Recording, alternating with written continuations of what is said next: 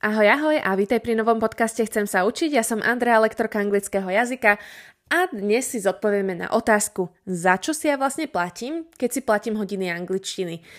Je mi jasné, že viacerí si uvedomujete, čo za lektorskou činnosťou je a čo konkrétne pre vás ten lektor robí, ale ešte stále sa mi stáva, že dostanem telefonát, kde mi klient, potenciálny, povie, že chce hodiny angličtiny, a očakáva, že za tých 60 minút si vezmem povedzme, že 10 eur.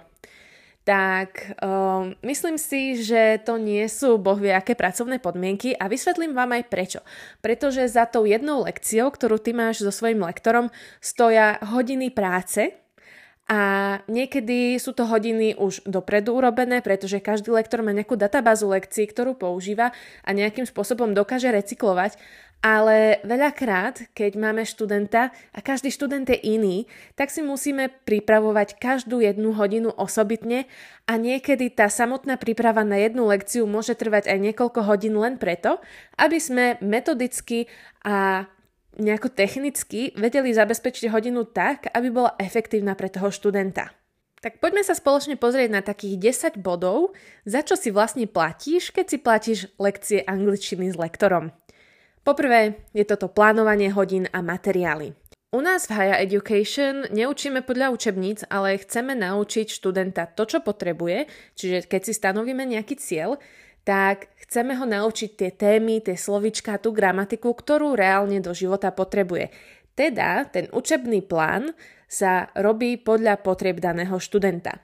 Takže nemáme jednu učebnicu, ktorá je jednoliata na úplne všetkých a je nám jedno, čo ťa zaujíma a čo ťa nezaujíma, ale jednoducho po hlave ideme podľa tej učebnice, ale naozaj snažíme sa robiť tie hodiny zaujímavé a aby ťa to bavilo, aby si sa nadchol pre ten jazyk a aby si našiel to také zalúbenie práve v týchto hodinách.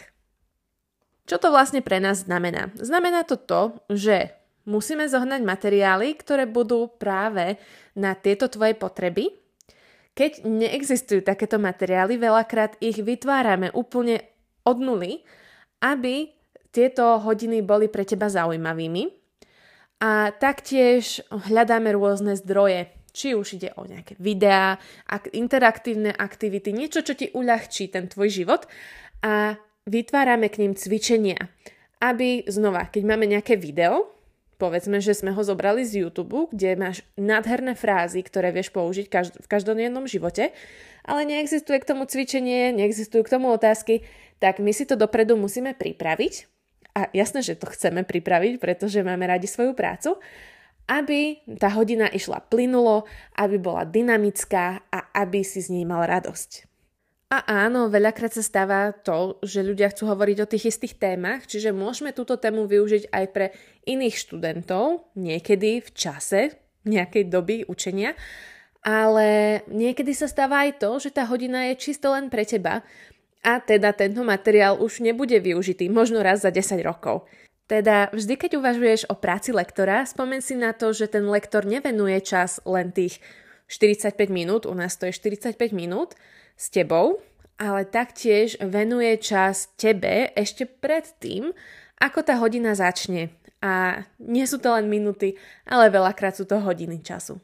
Preto je pre nás ako lektorov nereálne odučiť 40 hodín za týždeň, ako je bežná pracovná doba, pretože my k tomu musíme pripísať ešte ten čas, ktorý strávime nad prípravami. Teda tento čas je potom zohľadnený aj na cene lekcie, ktorú s tým daným lektorom máš. Druhá vec, za ktorú si platíš, sú odborné znalosti metodik vyučovania.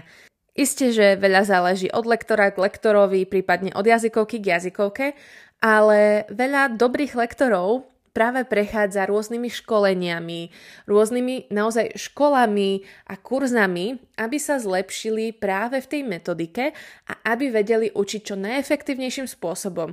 V dnešnej dobe napríklad v online svete lektori museli úplne prehupnúť sa na ten online svet a naučiť sa rôzne či už používanie interaktívnych tabulí, alebo rôzne programy, uh, rôzne grafické záležitosti, len aby tie hodiny online boli rovnako efektívne ako hodiny, ktoré mali niekedy v miestnosti a nemuseli rozmýšľať na tom, že A ako ja to urobím, aby aj ten človek vedel interaktívne so mnou fungovať?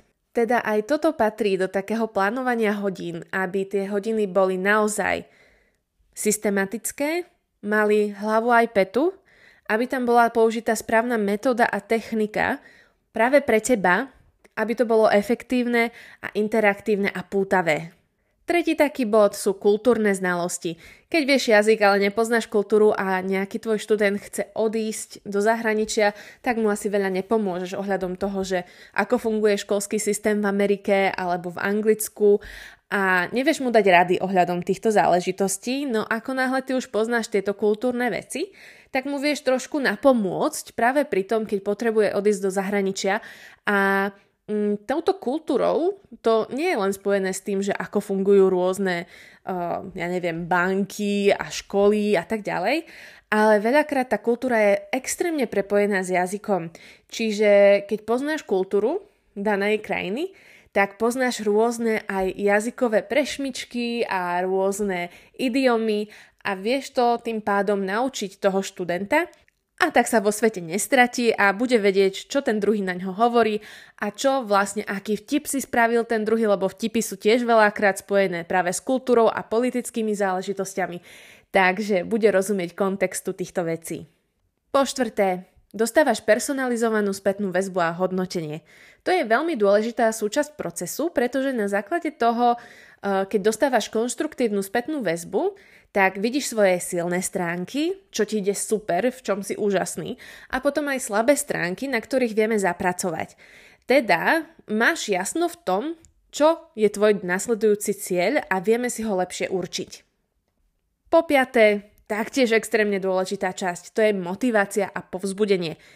Častokrát študent príde s tým, že má obrovský strach rozprávať a nevie sa cez to preniesť a je to úplne normálne, je to časté a práve v tomto význame my musíme trošku zapojiť tú psychológiu a nejakým spôsobom povzbudiť toho študenta, aby našiel tú svoju sebahodnotu a odvahu, pretože veľakrát naozaj nič sa nestane, keď povieš niečo zle, ale ako som už spomínala v jednom podcaste, my to máme nejako v hlave zaregistrované, že je to tak. A nechceme sa toho pustiť, takže musíme naozaj trošičku aj psychologicky na to trošku ísť a pomôcť práve tým, že sme ľudskí a tým, že sme empatickí, prekonať takéto strachy študentom.